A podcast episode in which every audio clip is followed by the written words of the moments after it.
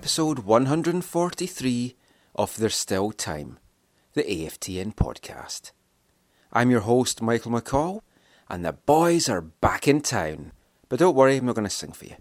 Yep, we're recording this on Friday, the 22nd of January, and after what has felt like an age after that playoff defeat to Portland, Vancouver Whitecaps back at it the players were back today for Media Day just to kind of have a little bit of chat about what they've been up to the off season, their thoughts of the season ahead, all that kind of stuff. And after some medicals on Saturday and a rest day on Sunday, they're going to be hitting the training pitch for all of next week up at UBC before departing for Tucson in Arizona for the 2016 Desert Friendlies. Three games coming up there against Seattle, New England, and Houston. So a lot of faces new and old in the preseason camp roster. Signed players, WFC 2 players, residency players, super draft selections, and a couple of guys that's been invited to camp. We'll cover some of these guys later. Of course, it's been a, a fairly quiet off season really for the Whitecaps, as we've discussed in previous podcasts. A lot of re signings, strengthening the core of the team, tying some guys up to longer term deals, but only two new additions to the squad, so far anyway. Veteran Costa Rican midfielder Christian Bolanos, one of the worst kept secrets in MLS, was uh, finally announced this week after being linked to the Whitecaps for what's felt like a month now, I think it has been. Now, Bolanos isn't going to be joining up with the Whitecaps until they're down in Tucson, but the other new addition to the Whitecaps this year, Japanese striker Masato Kudo, he was there on the first day of camp and had his official introduction to Vancouver media. So let's hear a little bit now from the all time leading scorer of Kashiwa Reysol. Now, Masato's English isn't quite great yet for doing interviews on his own, so he had a translator with him. So, what I've done for this audio is I've put the questions that we asked him in English, and then I've cut out the translator asking the questions in Japanese, kept in Masato's answers just to get a kind of flavour of him and how he's answered the questions. And for anyone that speaks Japanese out there, you can hear exactly what he said, and then just the translated answer back. And just a little bit of word of warning as well that it was very noisy in the room and it was a little bit hard to get some great audio. So it's not perfect, but I'll give you a little bit of a flavour and an introduction to the player, and we'll just see how he progresses as the season goes on. So here is Masato Kudo.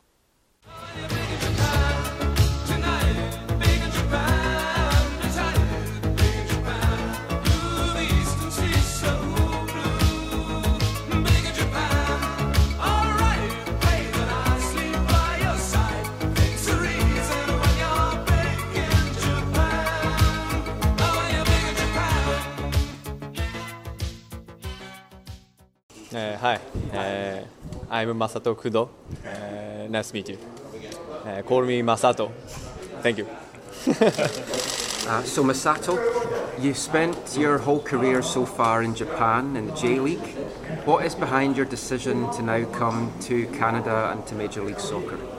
まあ、メジャーリーグサッカーがあのレベルが高いっていうのは、えー僕は知ってたし、えーそこで、えー純粋にプレーしたいと思ったから So I knew that um, the Major League Soccer has a higher level of play, uh, so he was really excited to come over and play at a higher level.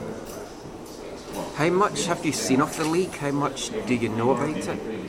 まあ、日本で、あのなかなかテレビで放送してないんですけど、あのネットとかでも、えー見たりはしました。 Uh, so in Japan, it's not really broadcasted a lot, uh, Major League Soccer games, uh, but he does watch it online sometimes.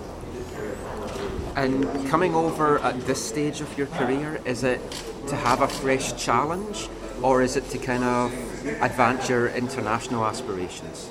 ああもちろんあの僕自身もっと上のレベルでプレーしたいと、えー思っていましたし、えー僕自身もっともっと成長したいと思っていました。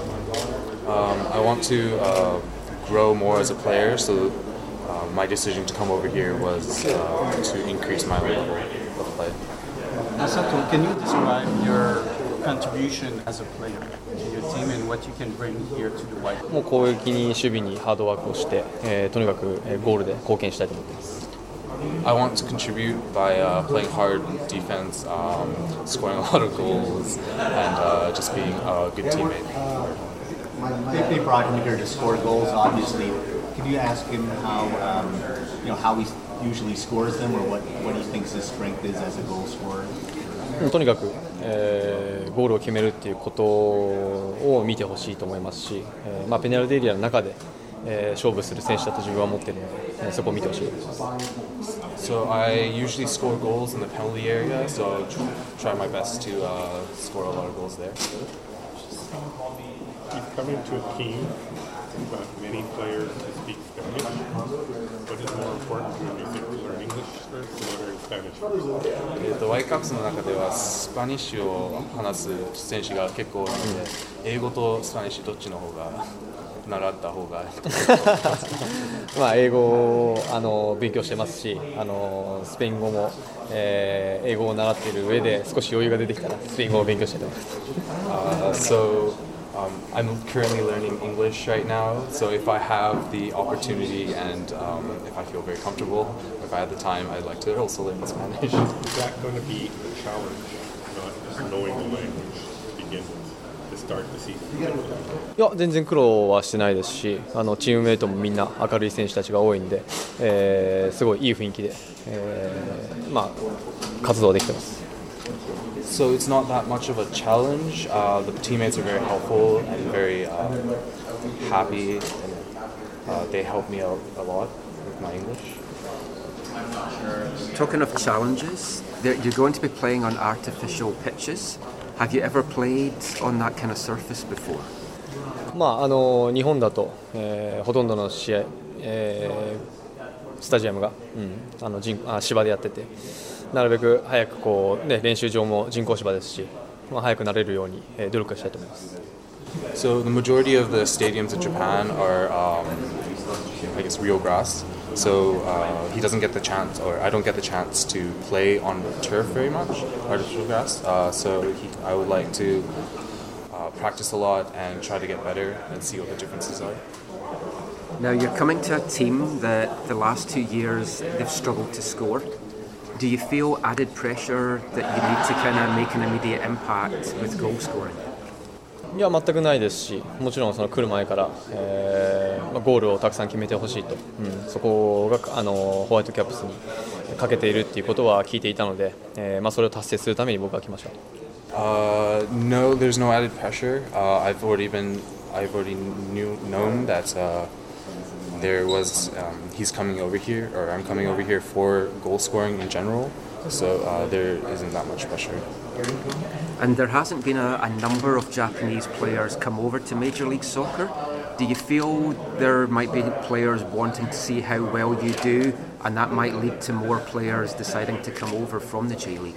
もちろんそれはそうしたいと僕は思ってきましたし、あのーここでしっかりと活躍してたくさんゴールを決めることで、えーまた日本でも、えーメジャーリーグサッカーが注目されていろんな選手が来れると思っております。Uh, my aspiration is um, to play very well so that uh, more Japanese players uh, will come over to play in the Major League Soccer and hopefully that Japan will broadcast more Major League Soccer for, the, for them to see what it's like. And can you maybe just tell us a little bit about what it was like as a, a child growing up playing soccer in Japan? What age did you start playing, and how was your development as a youth? えっと、前にインターソの柏レイソルっていうチームでは、えー10歳から、うんえーそのチームに入って、えーまあ、去年まで、えーそこでずっとサッカーをしていて、えーまあ、僕がいたチームはすごいこう、えー同じ全てが同じ、えー練習場で、えー小学生も中学生もみんな同じ練習場で練習をもしたり試合もしたりスタジアムもそこにありますしそういうところですごい、えーファミリーな、うんあのー常に仲良く、うん、やってた、えーチームであります。So I started playing uh, soccer since I was 10 years old. Um, I've been with the same team since since I was 10 up till last year. Uh, the team's very family, very tight community. Um, since uh, elementary school and junior high, we've all been together playing at the same field, practicing in the same field. Everything was really close, so it's a ve- it was a very family-like situation. And what, what's your first impressions of the city of Vancouver? 街はもうとにかく、えー自然が多くて、えーまた人々がみんな温かいというイメージがありまして、 えーまあ、実際に来たら今のところ、えー曇ってて雨続きなので、えーこれから晴れることを期待したいと思います。Uh, my first impressions of Vancouver were um, it, there's a lot of nature and it's very beautiful. Um, the people here are very welcoming. Uh, however, it's been very cloudy the past few days, so I'm hoping that uh, it becomes really sunny so I can go sightseeing. You might have a few few weeks to wait for that.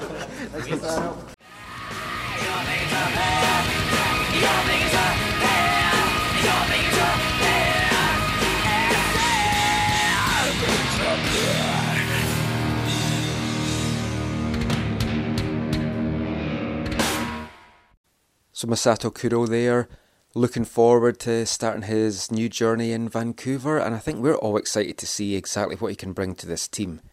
Has Carl Robinson finally found the missing piece of the goal scoring jigsaw? I think we're all hoping that, and it's going to be a little bit of pressure on the guy. He has got a really good track record of scoring goals, and I think when, you, when you're bringing in any new striker, you are expecting him to kind of hit the ground running as Octavio Rivero did last year. There's going to be a lot of new things for him, a lot of travel that he's not used to, artificial pitches, as you heard there, that he's not used to, and just the whole new environment. He doesn't speak that good English so far, he is taking lessons. So there's a, a lot for him to, to kind of take on board. But the general expectation is this could be an absolutely fantastic signing for the Whitecaps. And there's been a lot of buzz about Kudo's signing for the Whitecaps and the new MLS season down in Japan. Now, our knowledge of Kudo before he came here was nil, and our knowledge of the J League was just a little bit above that. So, for that very reason, we caught up with an American journalist who now calls Japan home. Dan Orlowitz writes for Football Channel down in Japan. He does their English language version of the website, and we'll explain a little bit more about that during our, our chat with him. And at the end of it as well, we'll give you some details as to, to find all his stuff online. But last weekend, I gave Dan a call, had a really good 20 minute chat with him, just about the comparisons between J League and MLS, and to find out a little bit more about Masato Kudo. What's the buzz been like with him signing for the Whitecaps? What, how's MLS looked upon down in Japan? And is it an untapped market? And are we going to see a lot more Japanese players now maybe coming over to MLS if Kudo is a success? So we discussed all this and a lot more beside. I found a very interesting chat with Dan. Hope you do as well. So let's hear from him now. Here is Dan Orlowitz.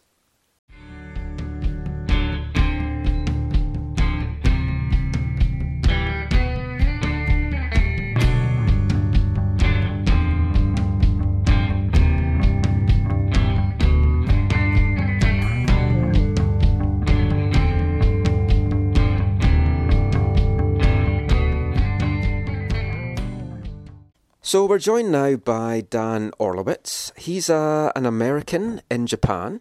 He's a journalist covering the J League and the Japanese national team for Football Channel and a few other things as well. So Dan, thank you so much for joining us. Uh, Michael, thank you for having me. It's a pleasure. So first thing to really ask you, how how does an American journalist end up in Japan covering Japanese football? Uh, well, I, I guess an American journalist doesn't do as an American uh, anime nerd who studied in Tokyo and loved it and came back to be an American music photographer uh, who found out that music uh, photography doesn't pay so much, but writing about the J League does. And uh, it, it's been a, a very interesting nine years, I guess. I just uh, I just celebrated nine years in Tokyo, and uh, it's a fantastic scene. It's a great country. It's a, a great culture, and uh, the, soccer is, is very fun. And uh, been very privileged to work in the scene. Now, my, my knowledge of, of Japanese football it's limited. I avid like fell in love watching watching the passion of the fans during the 2002 World Cup, and I think that's where a lot of people kind of really got their their first experience of Japanese football and Japanese football fans. But the the passion for the game down there just seems massive. It's a very interesting uh, position, I, I guess I could say, because the sport. I mean, I'm, I'm gonna. I might say soccer. I might say football because it's. You know, I'm, I'm used to uh, saying either, and if I don't say soccer at least once, they revoke my passport. Yeah, I, I'm confused myself these days. It, it's um, the, the J League, I should say. It's a very family-friendly league. It's a very uh, safe stadium atmosphere, and you see just a, a very diverse crowd: young, old, men, women, couples, families, people by themselves, and it, the fans are super passionate. As far as soccer's place in, in the Japanese sporting landscape, it's the, the second most popular sport uh, behind baseball, uh, but it's a much younger and diverse crowd and a much more sort of, in a way, internationally minded crowd. Uh, mind you, about 98 point something percent of Japan's population is Japanese. So when I say diverse, there's sort of there's limits, uh, but it, it's a crowd and it's a fandom that's very interested in the sport, and you find that interest extends to all areas of the sport. You can find fans who are just into any league and any player and all sorts of uh, wonderful niche stuff. So the, the sport is very popular here, and the the J League itself is going through a bit of a transition uh, as they've changed the format uh, starting last year to try to bring in more commercial interest. And uh, so, so that's a bit of a, a thing that we've been adjusting to. But overall, it, it's a it's a wonderful soccer country. It's uh, re- really up there with the U.S. in terms of growth and interest in recent years. And that that was one of the things that, that interested me uh, for, for chatting to you. The, the J League, it started in, in 93. MLS was officially formed at the end of 93, although it didn't start until 96. So the, the leagues are kind of on a par age wise, size wise, growth wise. J League First Division has 18 teams, but with promotion and relegation, whereas obviously MLS doesn't. How do you see the leagues comparing? I mean, do you feel J League is bigger than MLS in global terms, or do you, do you see MLS being bigger than J League? I have told people for the last couple of years that they are two sides of a great league. If you were to take uh, the, the J League's development, uh, the technical abilities of the players, the youth academies, the foundations on which uh, these clubs have built a very strong local following. If you take that and combine it with uh, the MLS's facilities, uh, specifically all, all the wonderful stadiums that have uh, popped up, and specifically the league's marketing acumen and media acumen, if you took those and combined them, you would absolutely have one of the greatest leagues in the world. I say that without hesitation the problem is that, uh, as it stands right now, I think the MLS is still working on the development side of the players, and the the J League is very behind in terms of uh, how it's handling media in the 21st century. But if you look at the, them, they're, they're basically cousins, or you could even call them twins separated at birth. I think that the the league, the, J League, did some very smart things early on a few very stupid things early on, but mostly smart things. And the MLS uh, has the challenge of trying to build a, a soccer league, including things such as promotion, relegation, and ban culture and all that, in a country that's not quite used to it. So you know, there's there's been adjustments, but I think that you know both leagues. I would say that the J League has stronger teams right now, but the MLS definitely has stronger promotion and better marketing. But you know, if you took those strengths and combined them, absolutely one of the world's best leagues. And I, I guess it, it's tough as well over here because there's just so much competition. But describing it as cousins, I, I think, is a is a good way to do it. And there's are there actually many American players in Japan?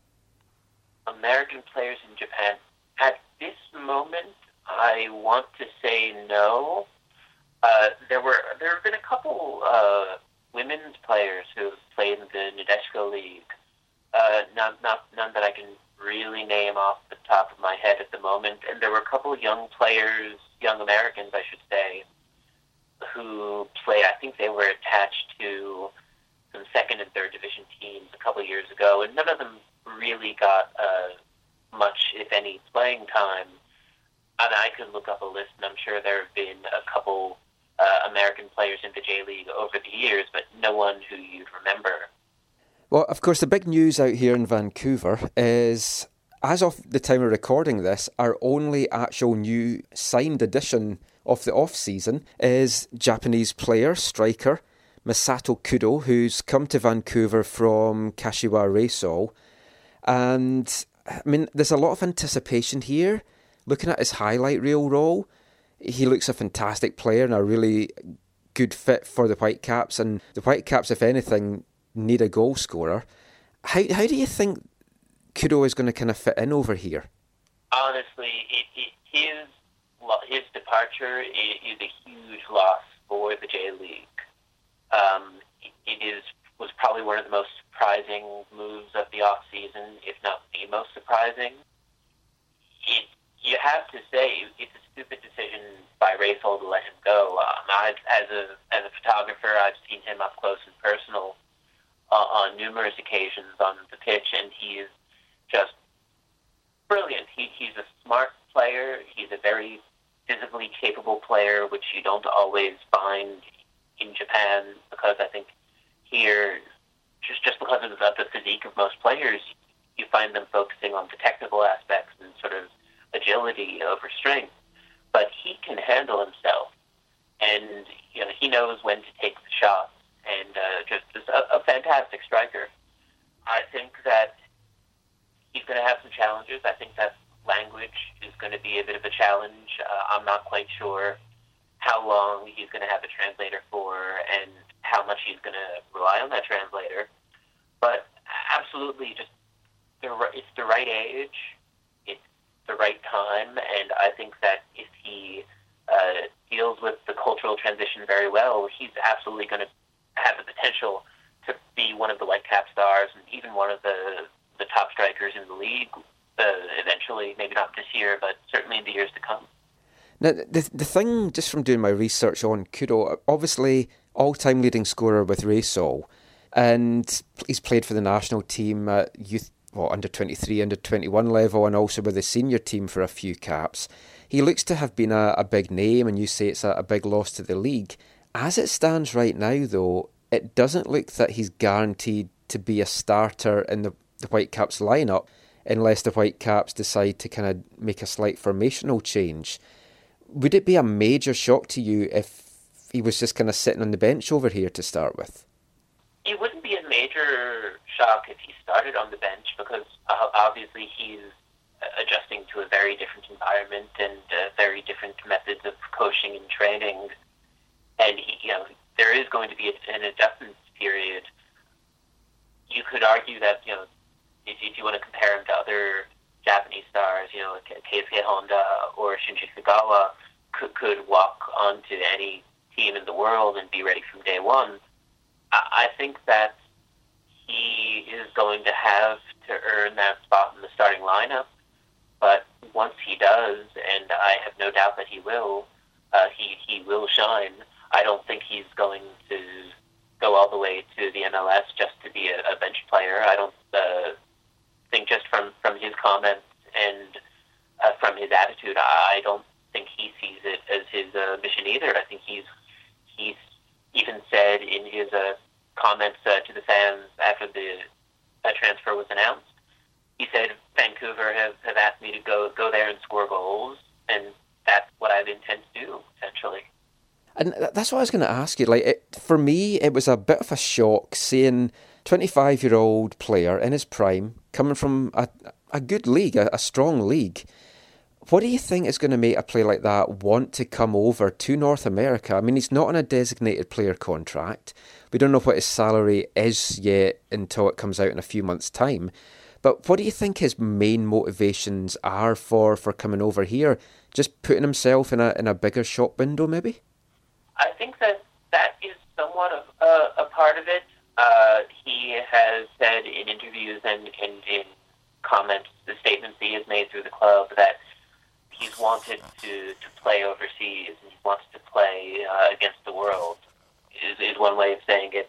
He has experienced uh, the Asian AFC Champions League, uh, which is you know our version of you know the, the, the same Champions League that's held everywhere else. But he's played, I think, three seasons there. Uh, he he won the league with Reysol in 2011 and played in the Club World Cup. Uh, he's played, I believe, he's played in the uh, Suruga Bank Championship, which is between the Nabisco Cup and Sudamericana winners. Uh, he's played in the East Asian Cup. He's got plenty of international experience, and I think he wants to experience that more regularly. And he has said that yes, Europe was an option, but the MLS is getting a lot of attention and a lot of very good players. You know, Giovinco in Toronto to start with, Gerrard in Los Angeles, Lampard in New York, Pirlo in New York, Kaka in uh, Orlando City.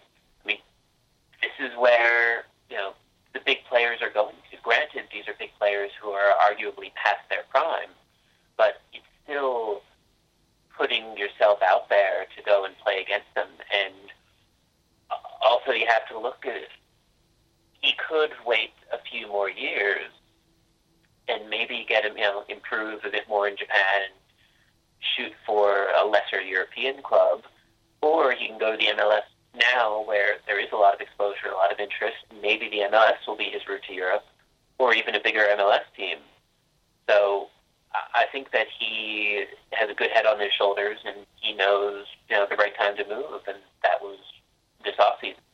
The Whitecaps play on a, an artificial pitch, and there's less and less teams in MLS that are doing that. But I mean, half his season is, is going to be on an artificial pitch. Is that something that he's used in Japan? My knowledge, as I say, of the J League's not very much. I mean, is the is it mainly grass pitches there, or are there a number of artificial pitches? It is uh, mainly. I can't, off the top of my head, think of a. Actually, no. I guess I don't think there are any artificial pitches in the J League. Uh, I will say that Japanese players, uh, especially in those, those who go up through the, the school, you know, the, the schooling, uh, sorry, I should say the, the scholastic leagues, junior high school, high school, etc. Those high school players are basically playing on dirt. No, no grass to be seen. If you go to a, a public school in Japan, odds are their their playground is dirt, and that's what they're playing on. So I, don't see artificial turf as being that much of a problem. I think that he's played, especially uh, on the international level and in, in international fixtures. I, I don't think he's always played on pitches with the best conditions. So I'm not all that concerned. I think he'll obviously have to adjust uh, his footing and change out his uh, his shoes. But once he does that, you know, I don't see a problem. And that there hasn't been a, a lot of Japanese players come into the league. In fact, there's not even been that many Asian players in the league. Vancouver had one before with Daigo Kobayashi, who's at New England now and doing much better at New England than, than he did out here. If Kudo does well, do, do you see this? Carl Robinson described it as kind of a, an untapped market really for MLS out in Asia. Do you see this possibly signalling the way for a lot more Japanese stars looking to come over to North America? I think that if Kudo does well, it could be the death of the J League. Interesting. And, and, and I'll tell you what I mean when I say that. The way that contracts are handled in the J League, it's ridiculous to anyone with a fundamental understanding of how it works in Europe. It's a country where a lot is decided on a handshake. It's that sort of culture. And so you have these players, especially veteran players, who uh, you see at, at the end of the year in, in late December and then in, early uh, January, uh, you start to see uh, all, all the teams announcing that, oh, we've re-signed such and such players to a contract. And you look at that and you're thinking, like, why are they announcing players like Yasuhito Endo, who is a legend? You know, why is he constantly being signed to a one-year contract? And that's the thing; they don't really do the multi-year contract thing. Uh, it's just a system that's been dictated by by clubs and agents and players, and it's all sort of a handshake and a, a promise. And that's why Kudo was allowed to, to walk for free. This is, you know, he was a free agent. He just he reached the end of his contract. Any European club with a bit of common sense would have tied him down to a multi-year contract and gotten uh, a, a nice transfer fee from the MLS. So if Kudo goes over and does well, you know, and if Tsubasa Endo, who was just drafted by Toronto, starts to do well, you're going to have a lot of younger J League players looking at the MLS and looking at the environment that these players are in and looking at the atmosphere and saying, hey, maybe this is a good path for me. Maybe instead of not getting many games as, you know, an 18 year old academy graduate, maybe I should be going to the MLS and, you know, or even the NASL and trying my luck. So it's a big litmus test, and it's very troubling. In in some ways, it's exciting because I want to see more Japanese players in the MLS, but there is a lot of untapped potential here, and I think there's a lot of Japanese players who are good enough for the J League, not good enough for Europe, probably good enough to do well in the MLS. So we'll have to see how he does. Well, that's interesting to hear that. And I know, like, Carl Robinson likes to go after free agents. And he did say he was actually offered uh, Kudo last year while he was still under contract and he couldn't get things done. So he just waited until he was out of contract. So the, the last thing to ask you really what is the coverage of MLS like in Japan? Is it shown much? Do you think people will take a lot more interest now that Kudo is out here? I know we've had a lot more people like just checking our site, coming and reading stuff from Japan, Twitter followers from Japan. Is there much coverage just now, and do you think that will now increase? The coverage of the MLS it's basically limited to news articles about popular players who are going over there, and the the occasional think piece on how the MLS is doing its business and marketing strategy. Because, as I mentioned earlier, the J League is struggling and the MLS is, is in a lot of ways succeeding. And so the league is now looking towards the MLS as a model to sort of to emulate, to, take things up here. I think the biggest uh, neck, and, and there has been a ton of interest in the MLS and in, in Kudo, especially because he's such a young player. But the the challenge will be whether or not there's broadcast. If someone can show the games in Japan, I think more people will start to watch. Not many people. You know, might, it won't be tens of thousands. It'll probably even be in the thousands or even hundreds, depending on what time of day the games are shown in. But if you start to show those games, if you start to offer them even online, not even through the satellite broadcasters, I think people will start to watch. He spent 12 years, he spent a ridiculous amount of time uh, with Kashiwa Reysol from their, their under 12 team uh, to several years on the top team. Those fans love him, and they'll definitely keep watching him if they have a way to do so. Well, that's great to hear. Thank you so much for giving up some time this weekend to, to speak to us, Dan. Just before you go, if you just want to let everyone know where they can find you online. Uh, you can find me on uh, Twitter at uh, Tokyo, which uh, I won't bother to, to spell out, but I'm sure you'll include it in. in yeah, we'll put it on our website.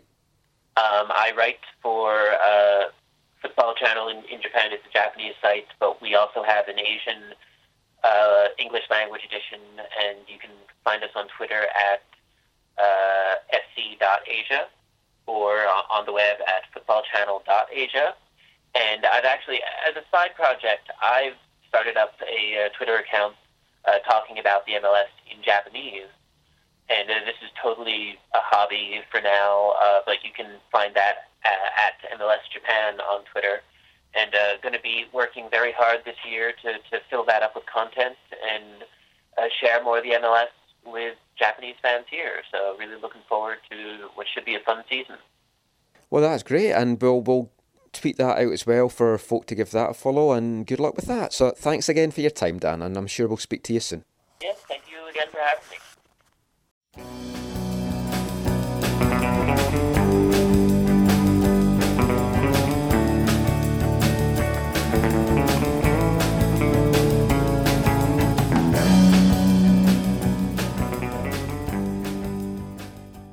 So it was a great chat with Dan Orlowitz there. You can find him on Twitter at Aishiteru Tokyo, and that is at A I S H I T E R U T O K Y O. And as we said, he's a journalist covering J League and Japanese soccer for Football Channel. You can find them on Twitter at football underscore ch. And the website is footballchannel.jp. So we're going to get our first look at Kudo in action on the training pitch next week here in Vancouver and then in the three desert friendlies as we mentioned as well. It's going to be interesting to see how he integrates into the team and especially how Carl Robinson decides to play him. Are they going to go for two up front? Are they going to kind of play with maybe Rivero as a bit of a false nine and and Kudo up front? I honestly think that we're going to see two different formations from Carl Robinson this year. Think we're going to see a home formation where he is going to play with the two strikers. Then on the road, I think it's going to be a little bit more cagey. Just go for the one striker. Whether that will be Rivero or Kudo, we'll have to wait and see. But Rivero's hold up play is kind of maybe made a little bit more for the road to start with, bringing Kudo off the bench. So Kudo is just one of a number of new faces that we're going to see at pre season camp this year. A lot of old ones there as well, and a couple of guys that we didn't think were still going to be here when training camp began. Darren Mattocks doesn't arrive until Saturday, but he is meant to be here for Monday. And Gershon Koffie as well. Long time white cap. A lot of rumours in the off season that he was exploring possibilities of a move to Europe. Round about draft day, that was a name that was getting thrown out as well as possible trade bait. But as friend of the show and AFTN contributor Zachary Meisenheimer mentioned in one of our roundtable podcasts uh, a couple of weeks back, Koffie doesn't want to play in MLS for any other team than the Whitecaps. So if he is going to move on, and the Whitecaps could do with freeing up a little bit of salary space, and they're very heavy at the DM position, a move to Europe would be fantastic for both the club and the player. Now, most recent reports have him linked to a couple of teams in Belgium. So I got a chance to catch up with Gersh at Media Day today, just to ask him about those rumours, how he spent his off season down in Ghana, where if you didn't see the article, he spent a little bit of time with the Canadian commissioner down there, talking about how he's wanting to set up a football school to try and get more Ghanaians over to Canada, and also about the fast tracking of his Canadian citizenship application. So, a lot to talk about, and here's Gersh doing just that. Uh, so, Gersh, first thing to ask you, how, how did you find your off season? You, you seem to be really busy down in Ghana. Did you have a good time down there? How do you know I was busy in Ghana? All the photos. They're everywhere. Newspapers. I read Ghanaian newspapers. you're, at, you're at the High Commission? Yeah, I went there to introduce my team to them and um, thank them for opportunity that, that they gave me. And I also talked to them about like helping kids back home if they can play and they are educated enough. We can help them once in a while. One of them can travel and go change his life. So that's what we talk about. Gershon, your name's been linked in a bit of transfer rumors. Have you heard anything further about that? No, actually in Ghana, we, the internet is very slow, very, very slow. So I didn't really go on Whitecaps website and read something. If I gotta see something, maybe face, uh, no Instagram, but I don't think anybody posted nothing on Instagram. So. Well, was it not Instagram or the Whitecaps website? It linked you to a couple of Belgian clubs. How would you feel about a, a move or something like that? Now you, you just told me something to read. You just talk about something. I'm gonna read it now. Yeah, I'm gonna get home and read it, and I'll, I'll get back to you. But I see now, I didn't. I didn't know. I don't know. I haven't read anything about it. How, how happy are you here? Do you feel you need a new challenge, or are, you've been here five, six years now? Mm-hmm. Do you feel you need a new challenge, or are you still happy here? Yeah, so every year we have a new challenge, every single year. But the challenge made the team better up to now, and I think more challenges will make us bring home some trophies. So challenges are good. It's good. And one of the other things which we read about you is your Canadian citizenship applications getting fast tracked. what's what's behind that? I think they are still working on it. I called um, the lawyer before I went home, and he told me when I get back, I should just give him a call maybe next week and see how, how, how far they are. And are you needing to get that fast track just in case you do go overseas? Um, if I go overseas, I could still get my passport or my citizenship if I have to get it. I think I've, I've um, give everything that I should get it now. So the Europe is not can stop me from getting it back. Now I'm happy to be back. Would you like to play over there one day? Yeah, I think every single player in this league, even those who, are, who came from Europe, wanted to play in Europe. So, but we'll see what the future brings. Has Carl said how he's going to use you this year? In what position or formation? No, not really. I think Carl, this is right there. I, when I came in, I wanted to talk to him, but I'm just seeing him there, so I haven't talked to him yet. But the most thing now is uh, I'm really, really happy to be back here now. I can't just wait for Monday. Thanks, Thanks so much.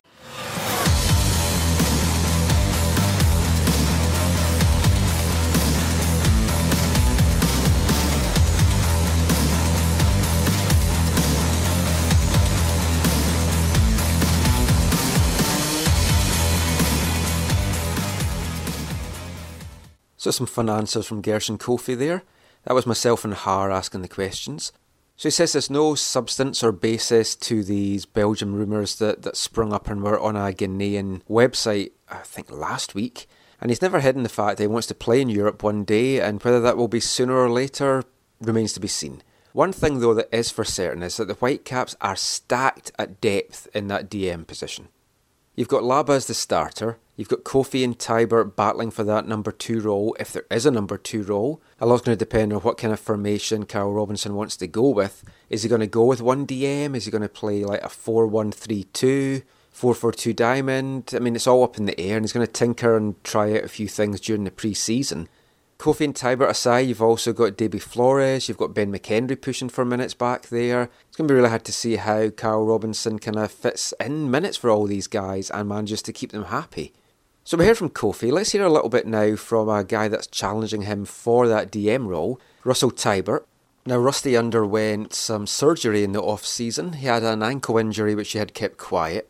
Was a bone splint. It's all taken care of. He's just kind of rehabbing that just now, so we don't know exactly whether he'll be good to go for the start of season or a little bit into it. Another guy that's been with the club for a number of years. So I just asked him a couple of things as to what he feels he's going to need to do to kind of get those starting minutes and to, to kind of establish himself as a starter in the team this year. And here's what Rusty had to say. Last season, I think it's fair to say you didn't get as many minutes as you would maybe have liked.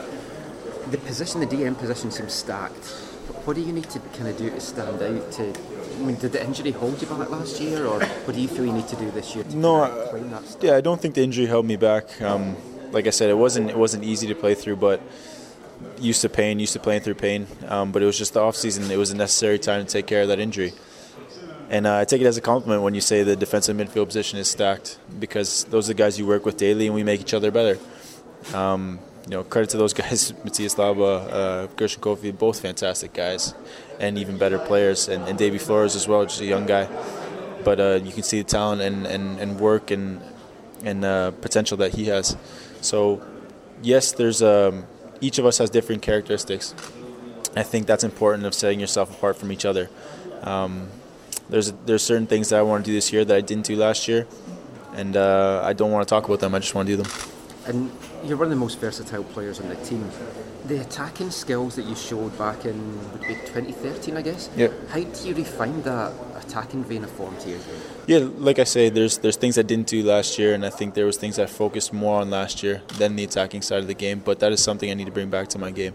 Um, that attacking element is uh, could be what sets sets myself apart from from other players, but other players as well had different qualities that set themselves apart from me. So you know, uh, at the end of the day, it comes down to the boss and his decisions. And uh, if it's if it's my turn to play, or if he chooses me to play on that day, I'll do my best, my capabilities. So Rusty, like a number of the young guys, they're going to be battling these guys that Carl Robinson's brought in. He's brought in a lot of foreign talent. He's got a really strong offensive team. You've got to try and get minutes for the likes of Kianz Froese, Marco Bustos, and a few other guys as well. Robbo said during the media day that the likes of Bustos, he made one MLS appearance last year, so his challenge is to try and get him at least five. Kianz made 10 appearances, so he's challenging him to try and make 15 to 20. Injuries and the number of games is going to see these guys getting a lot more minutes, but it's going to be hard to fit a lot of these players in. Probably the homegrown guy that's got the best chance of getting minutes this year is going to be Sam Adekugbe. He's going to be in a huge battle with Jordan Harvey again for the left back position. As we played in previous podcasts, Robbo has challenged his fullbacks to be more attacking this year, to get forward a bit more. That definitely suits Sam's style of play probably a little bit more than Jordan. Like I said about the strikers, what you could see in the left back position is someone like Sam maybe playing a bulk of the home game, someone like Jordan playing a bulk of the away games where you're looking to defend a little bit more.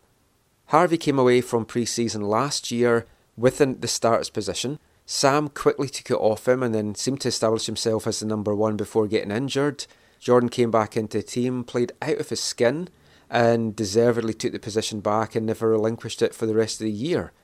Now it's going to be another battle again this year. And I, I got a chance to ask Jordan just how he's feeling about that going into pre season camp and does he feel in a better mindset maybe coming into this year to, to establish himself and keep that starter's position.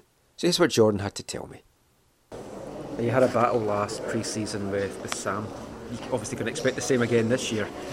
When I spoke to you last year, you, you said you felt you hadn't come into pre-season camp in the right kind of mindset or shape. Do you feel better this year and up for the challenge?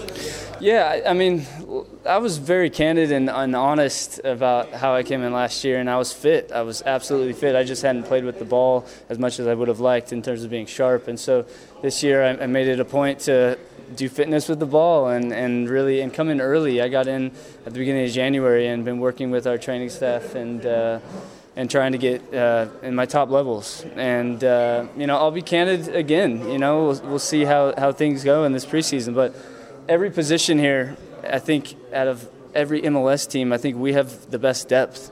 Um, we have the most competition for starting spots on this squad, and so every position is uh, is a battle. And, and you'll see, um, you know, things change, things remain the same this whole preseason. Now we're going to catch up with a lot more of the guys next week as training camp really gets underway up at UBC.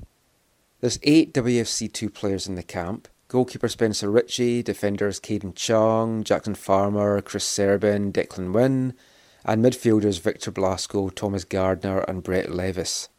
Also, three residency guys taking part in camp as well Matthew and Michael Baldisimo and Alphonso Davies. If you listened to our last podcast, you'd have heard us chat to all three first and second round Super Draft selections Cole Seiler, Christopher Hellmann, and Thomas Sanner. All three of them are also going to be in training camp. And a couple of intriguing names have been added as camp invitees. Canadian midfielder Giuliano Frano, who last season spent time with Sounders 2, and two strikers Canadian Daniel Haber and he's been capped at senior level for the, the Canadian national team. And a very intriguing one, uh, another guy that saw USL action last year, this time with Timbers 2, Fatawu Safiu, a Ghanaian under 20 international, went to the same club as Gershon Koffie, certainly knows the way to net. I think he got something like seven goals for Timbers 2 last year. Scored against the Whitecaps in the game that I saw down in Portland, but my lasting memory from that game was the flying elbow that took out Chris Serbin and ended his WFC2 season. So, if he can bring that kind of aggression against the opposition, I might be quite happy with that. But he's a, he's a goal scorer, and WFC2 struggled to, to find enough goals last year. They've added a few guys that they're going to have a look at, so it's going to be interesting. All three of those guys, I think you're looking at USL contracts, but I'm keen to see how they, they kind of shape up in pre season camp and then when WC2 camp gets underway on the 1st of February. So when I was speaking to Gershon, I asked him as well what he knew of his countrymen and what he feels that he can offer the Whitecaps. So play a little bit of that now. Then I also spoke to Robbo, just asking about these players that have come into the camp as invitees. Just a little bit as well about the size of the roster and whether he expects some moves to happen before first kick. There's a Ghanaian player in the pre-season camp as well, uh, Saifu Safu. Yeah, Fatau Um, Salifu, I think. Yeah. What, what do you know about him? He's from your old club in Ghana. Do you know much about him? Yeah, he's a good guy off, on and off the field. He's, he get power, he get he can shoot, he can dribble. He's, he's very talented, and uh, I just hope uh, everything goes on well with him. That I, I can help him, show him around, show him the team like people did to me when I came. So everything is upon him to do what what he is best to do. But he can deliver though. Yeah. You've got a pretty full roster. Do you see a lot of movement between now and first kick? There will be there will be movement. You know, I, I can't stand here in front of you and say that this is the squad I'm going with because I'm sure there will be you know one or two different additions, whether it's in or out the door. So we're always looking, and if I wasn't looking, I wouldn't be do, doing my job correctly. So who, you know, we don't know that yet, um, but we're always looking to try and make it stronger and better. Um, so th- I'm sure there'll be one or two little bits of movement prior to the first kick. It's quite a big pre-season squad that you've brought in as well. The three guys that you've brought in as invitees, especially Saifu from T2. What have you seen about them that you want to have a look at? Well, with obviously our USL team now, which is very important for the development of the, of the football club as well, there's opportunities for young players that we don't think are quite ready yet. You know, Alan uh, has identified a number of players to look at um, for his his roster as well as mine. So, you know, we've got two or three roster spots available, and if we think any of the USL guys, whether they're signed guys of ours or whether they're, you know, um invitee players coming in, you know, I'll leave one open because usually in pre-season someone does surprise you, uh, and I like that. I like a challenge, and I like someone to surprise me. So, uh, we're hoping they come in and, and grab the chance um, that we're going to give them. So a lot to look forward to. We're going to bring you a lot more stuff over the next coming weeks in the build up to the new MLS season. Hope you've enjoyed this episode of the podcast. I'm Michael McColl. You can find me on Twitter at AFTN Canada. Read all our stuff away from the numbers, aftn.ca. I'm also the Whitecaps beat reporter for MLSsoccer.com, so check out all my stuff on that. So until next time, as always, thanks for listening, take care, and mon the caps.